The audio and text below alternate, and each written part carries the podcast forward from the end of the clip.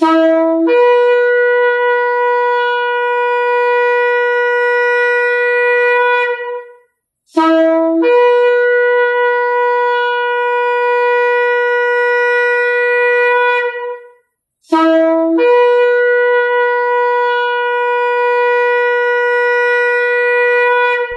RPK yang dikasih Tuhan di mana pun Anda berada. Shalom Beshem Yesua Hamasiah. Salam sejahtera dalam nama Yesua Hamasiah, dalam nama Tuhan Yesus Kristus, Juru Selamat kita. Selamat mengikuti siaran Tekiah, Talaah Kata Ibrani Alkitabiah bersama Gembala Benyamin Obadiah, Ketua GKMI, Gereja Kehilat Mesianik Indonesia. Tekiah adalah cara peniupan shofar seperti yang didengar tadi. Siaran Tekiah dimaksudkan untuk menggali kebenaran Alkitab dari bahasa dan masyarakat Ibrani yang menjadi persemaian tumbuhnya iman Kristiani kita yang berasal dari tanah perjanjian Israel di Timur Tengah. Saudara dapat mengajukan pertanyaan ke 0812 9912 430. Shalom Pak Ben. Shalom Ibu Ira, Shalom sahabat RPK di mana pun Anda berada. Hari ini kita akan membahas kata Ibrani Petros o Sur, artinya batu kecil atau batu karang.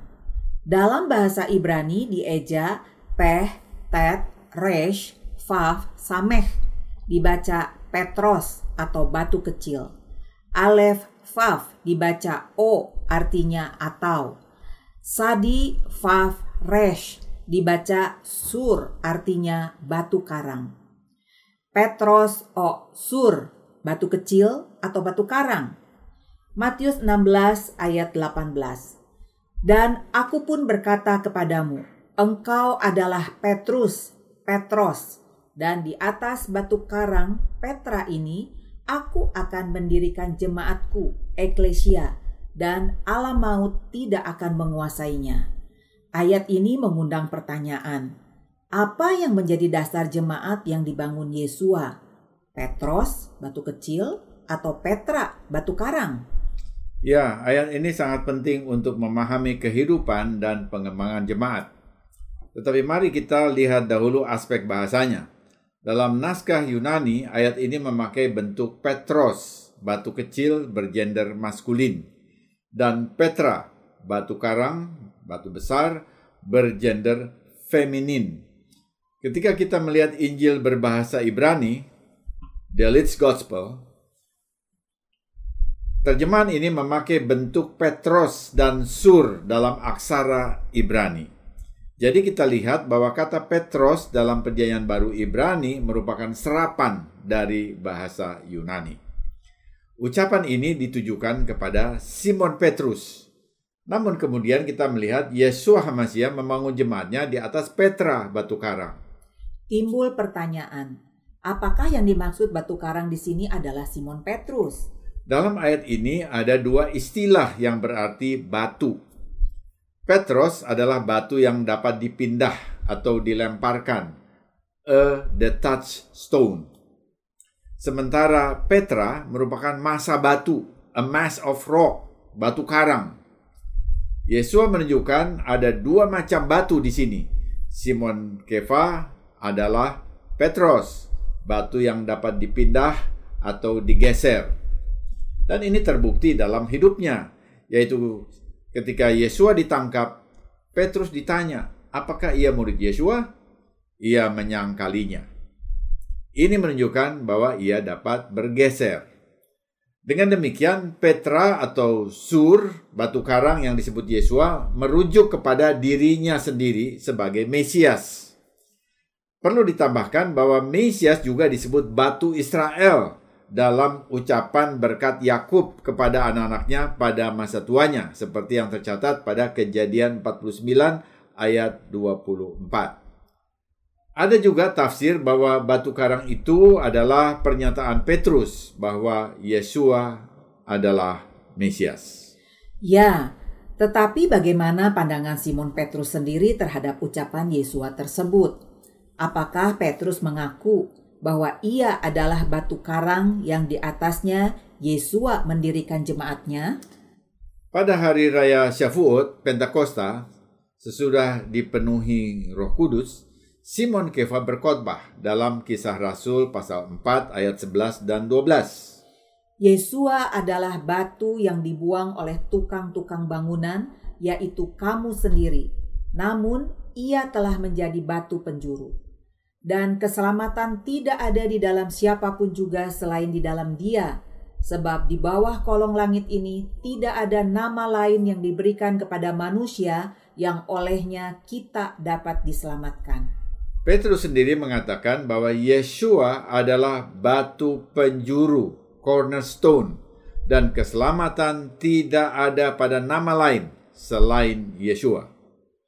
Ya, mari kita lihat apa yang dikatakan oleh Simon Petrus dalam 1 Petrus 2 ayat 4 dan 6 dan datanglah kepadanya batu yang hidup itu yang memang dibuang oleh manusia, tetapi yang dipilih dan dihormat di, di hadirat Elohim.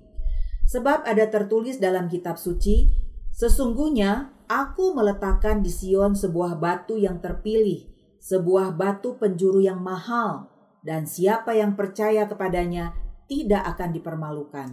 Jelas Petrus sendiri mengatakan bahwa yang menjadi batu yang hidup, batu yang terpilih, batu penjuru adalah Yesua sendiri.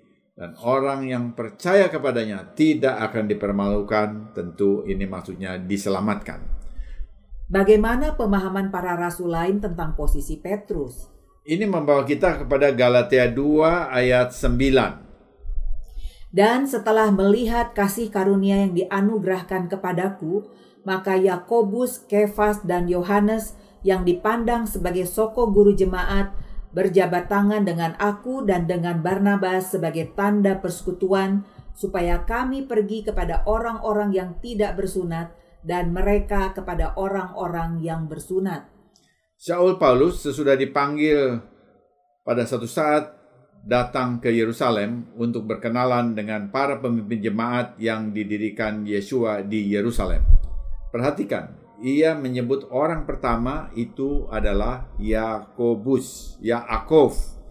Ini adalah Yaakov saudara Yesua bukan Yakobus muridnya.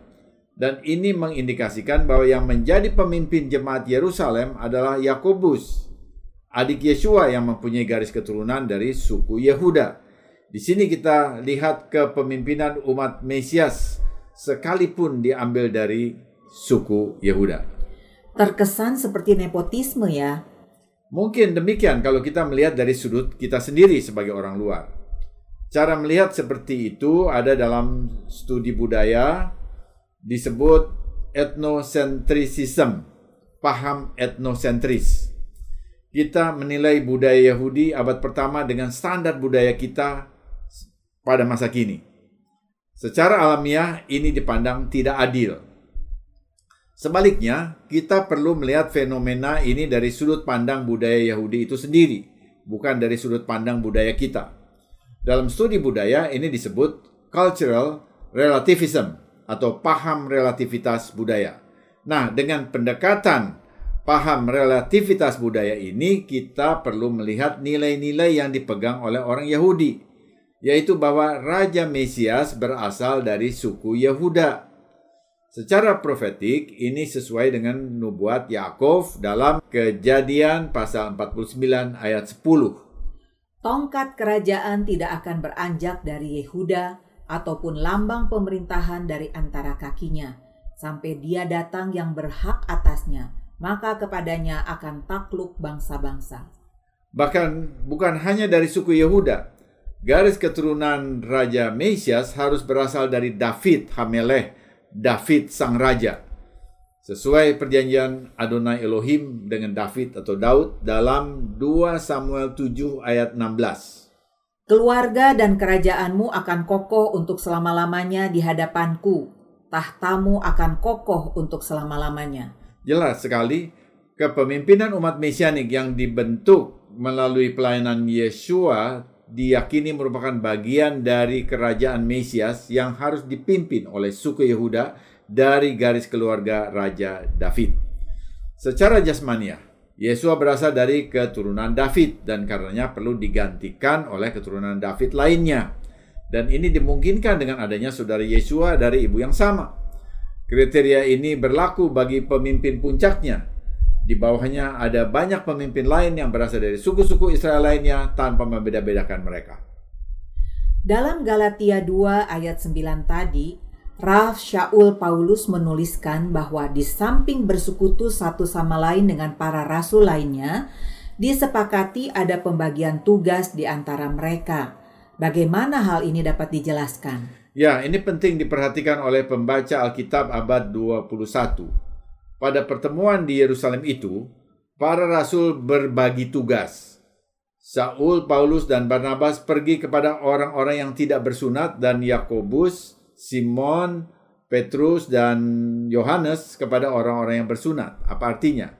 Paulus dan Barnabas pergi kepada bangsa-bangsa non-Yahudi yang tidak bersunat. Perhatikan ini, Petrus dan lainnya pergi kepada bangsa Yahudi yang bersunat. Jadi ada pembagian tugas dalam kesaksian dan pekabaran Injil. Di sini ada ketidaksinambungan antara kesepakatan Yerusalem dengan anggapan yang beredar di lingkungan bangsa-bangsa bahwa baik Paulus maupun Petrus keduanya datang kepada bangsa-bangsa yang tidak bersunat. Bagaimana penjelasannya? Benar sekali pengamatannya. Yang datang kepada bangsa-bangsa tak bersunat adalah Saul Paulus. Dialah rasul kepada bangsa-bangsa seperti yang diamanatkan oleh Yesus sendiri kepada Ananias yang diperintahkan menumpangkan tangan atas Paulus. Yang tercatat dalam kisah 9 ayat 15. Tetapi firman Tuhan kepadanya, Pergilah, sebab orang ini adalah alat pilihan bagiku untuk memberitakan namaku kepada bangsa-bangsa lain serta raja-raja dan orang-orang Israel. Kemudian ketika Saul Paulus dan Barnabas dan beberapa murid lainnya berdoa dan berpuasa di Antioquia, Syria, berkatalah Roh Kudus.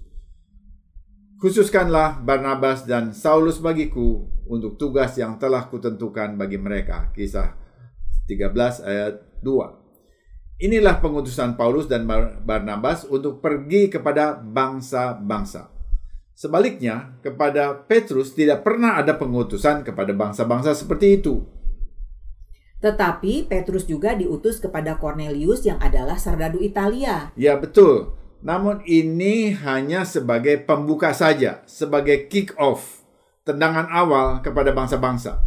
Sebelumnya Petrus juga diberi kesempatan membuka kabar baik kepada orang Yahudi yang datang dari seluruh dunia ke Yerusalem pada hari raya Shavuot atau Pentakosta. Apa yang membuat Petrus mendapat kesempatan pertama? Ini disebabkan karena pengakuannya bahwa Yesua adalah Mesias. Akibatnya kepada Petrus secara pribadi diberikan kunci kerajaan surga yaitu mengikat dan melepaskan. Mengikat berarti memperlakukan suatu ketentuan dan melepaskan berarti membebaskan dari suatu ketentuan. Matius 16 ayat 19. Jadi ketika Petrus sudah mendapat kedua kesempatan itu, maka sesungguhnya ketetapan Yesua kepadanya sudah dipenuhi. Tetapi dalam perkembangan selanjutnya, kita melihat perbedaan pandangan terhadap Simon Petrus di lingkungan bangsa-bangsa dan lingkungan orang Yahudi. Ya, ini menarik untuk dibahas dari sisi sejarah, bukan dari sisi dogma. Di lingkungan bangsa-bangsa, khususnya oleh gereja Roma, Petrus dianggap dan diyakini sebagai paus pertama, yang kemudian diikuti dengan paus-paus lainnya. Namun, Simon Petrus itu orang Yahudi periode Bait Suci II yang percaya kepada Yesua sebagai Mesias. Simon Petrus beristri. Yesua pernah mendoakan mertuanya, Markus 1 ayat 30. Petrus juga menjalankan aturan makan kosher sesuai imamat 11 seperti yang dikatakan sendiri dalam kisah 10 ayat 14. Tetapi Petrus menjawab, "Tidak, Tuhan, tidak sebab aku belum pernah makan sesuatu yang haram dan yang tidak tahir. Ya, ini dia tidak mau memakan eh, binatang-binatang uh, yang tidak uh, kosher menurut Torah. Dan ini menunjukkan bahwa Petrus sesudah menjadi murid Yesus sekalipun tetap hidup sebagai seorang Yahudi yang taat Torah. Ini juga menunjukkan bahwa Yesua tidak mengajarkan cara makan yang berbeda dari aturan makan dalam imamat pasal 11 kepada murid-muridnya. Bahwa Petrus tetap konsisten pada tata cara yang dipegang oleh para rabi Yahudi di zamannya dapat juga dilihat ketika ia di Antioquia mengundurkan diri dari makan bersama dengan orang non-Yahudi yang tidak bersunat. Galatia 2 ayat 12. Dengan memperhatikan dua hal ini saja, yaitu Petrus menikah dan makan kosher, maka kita melihat Petrus merupakan pemimpin gereja yang tetap Jewish, tetap Yahudi. Dan ternyata teladannya tidak diikuti oleh para penggantinya di gereja Roma. Itu yang kita lihat tentang Petrus dari sisi bangsa-bangsa non-Yahudi. Sekarang mari kita lihat Petrus dari sisi umat Yahudi. Menurut naskah perjanjian baru, Petrus tetap hidup seperti orang Yahudi. Umat Yahudi menghargai Simon Kefa sebagai kakam, orang yang penuh hikmat atau hokmah. Cucu Rasi, Rabbeinu Tam, mengutip sebuah midras yang memuji Petrus dalam karyanya Otsar HaMidrasim. Dalam ensiklopedia Midrasim tradisional ini, ia mencatat sebuah legenda panjang tentang Simon Kefa, Simon Petrus yang mengatakan bahwa Petrus adalah pemimpin para penyair dan dianugerahkan kebijaksanaan yang besar. Kata Ibrani yang dipakai untuk kebijaksanaan adalah hokmah atau hikmat yang digunakan hanya untuk menggambarkan orang yang sangat terpelajar dalam Torah. Dengan menyebut pemimpin penyair, Midras merujuk pada seseorang yang unggul sebagai penulis lantunan liturgi yang disebut piyutim Midras selanjutnya mengatakan bahwa Petrus menciptakan doa lantunan yang indah untuk Israel. Sesuai tradisi, sampai saat sekarang kita memiliki dua di antara sekian banyak lantunan doa yang dibuat oleh Petrus. Yang pertama, satu doa yang diindikasikan ditulis oleh Simon Petrus adalah Nismat Kolhai, jiwa setiap yang hidup. Doa ini dibuka dengan kata-kata, Jiwa setiap makhluk hidup akan memberkati namamu, Adonai Tuhan kami, dan roh semua makhluk akan memuliakan dan meninggikan ingatan akan engkau selamanya, ya Raja kami. Dari kekekalan sampai kekekalan, engkaulah Tuhan. Selain engkau, kami tidak memiliki Raja, penebus, atau juru selamat. Dari Sidur Ahafat Olam yang disusun oleh Rabbi Sasapira halaman 21. Lantunan yang indah ini dilantunkan setiap sabat dan juga pada akhir jamuan seder Pesak setiap tahun. Tradisi penulisan Nismat Kolhai oleh Simon Kefa terkesan begitu kuat pada abad pertengahan sehingga komentator Torah sekelas Rasi pun berusaha untuk menyangkalnya. Namun dengan meneliti naskah Nismat Kolhai, Rabbi Safira menegaskan bahwa doa Nismat Kolhai memiliki tanda penulisnya. Di awal setiap bagian dari doa tersebut terdapat huruf-huruf awal shin, kemudian mem, kemudian ayin, kemudian vav, kemudian nun yang dibaca Simon, nama penulisnya. Doanya sangat kuno, tampaknya telah dimekarkan secara bertahap selama ratusan tahun oleh para rabi lainnya. Doa lain yang memiliki dukungan tradisional penulisannya oleh Petrus disebut Eten Tehilah aku akan memberikan pujian. Literator Mahsor Fitri menyatakan sejak zaman Simon Kefa, Eten Tehilah masuk dalam tatanan doa Yom Kippur. Melihat dari pandangan kedua komunitas ini, komunitas Greco-Roman dan komunitas Yahudi di abad-abad berikutnya, terlihat Petrus digambarkan secara bertentangan satu sama lain. Bagi komunitas Greco-Roman, Petrus digambarkan sudah meninggalkan keyahudiannya dan menjadi Kristen bangsa-bangsa. Sementara bagi komunitas Yahudi, Petrus tetap menaati Torah seperti yang diajarkan dalam Yudaisme periode Bait Suci II di abad pertama.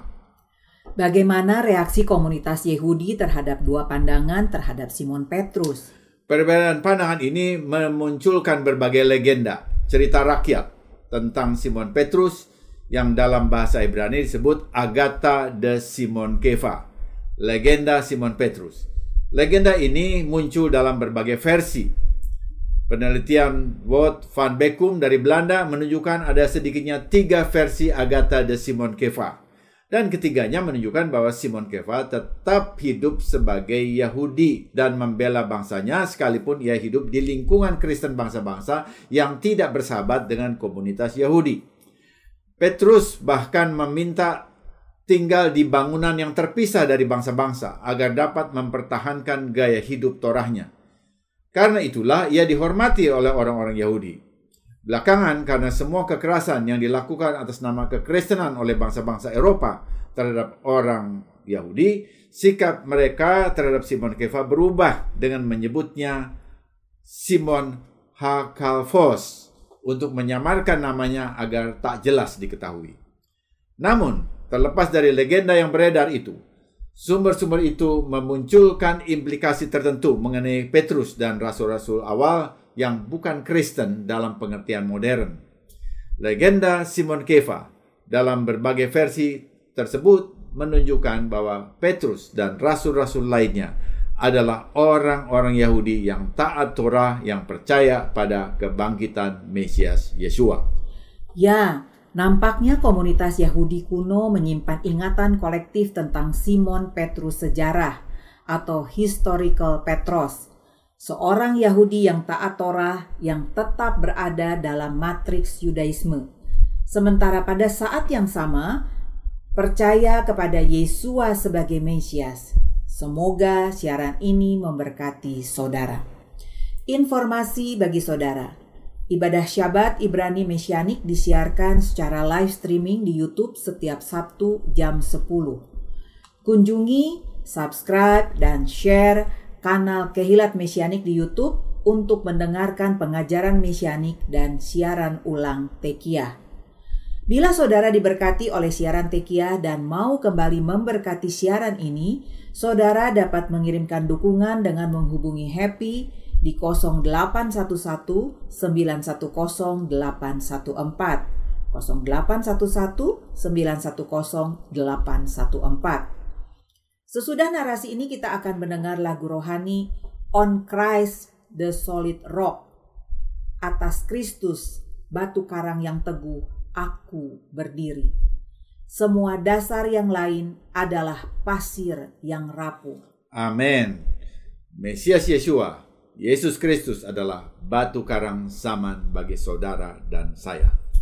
Tiba saatnya saya penatua Ira Obadiah dan Gembala Benyamin Obadiah Mohon diri dari ruang dengar saudara. Sampai jumpa pada siaran mendatang.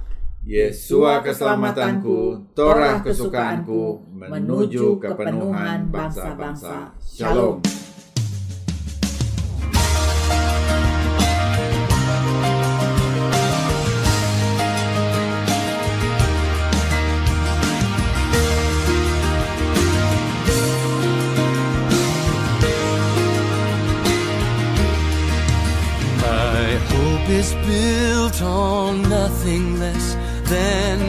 Jesus' blood and righteousness. I dare not trust the sweetest frame, but wholly lean on Jesus' name. On Christ the solid rock I stand, all other ground is sinking sand,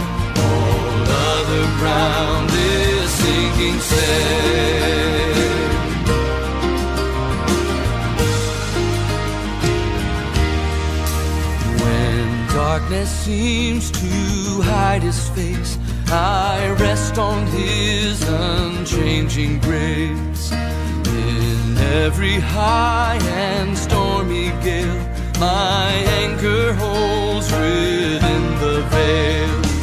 On Christ the solid rock I stand. All other ground is sinking sand. Other ground is sinking sand.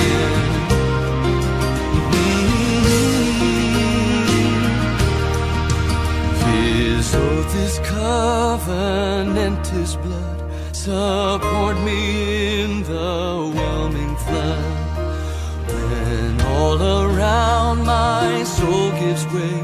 He then is all my hope and stay.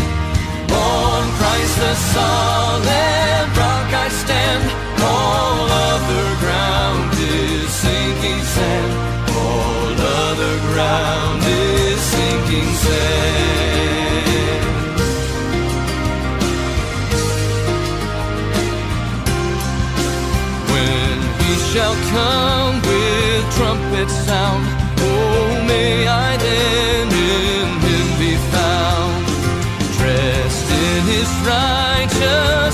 Alone, faultless to stand before the throne. On Christ the solid rock I stand, all other ground is sinking sand. All other ground is sinking sand. On Christ the solid rock I stand, all other ground is sinking sand. se quiser.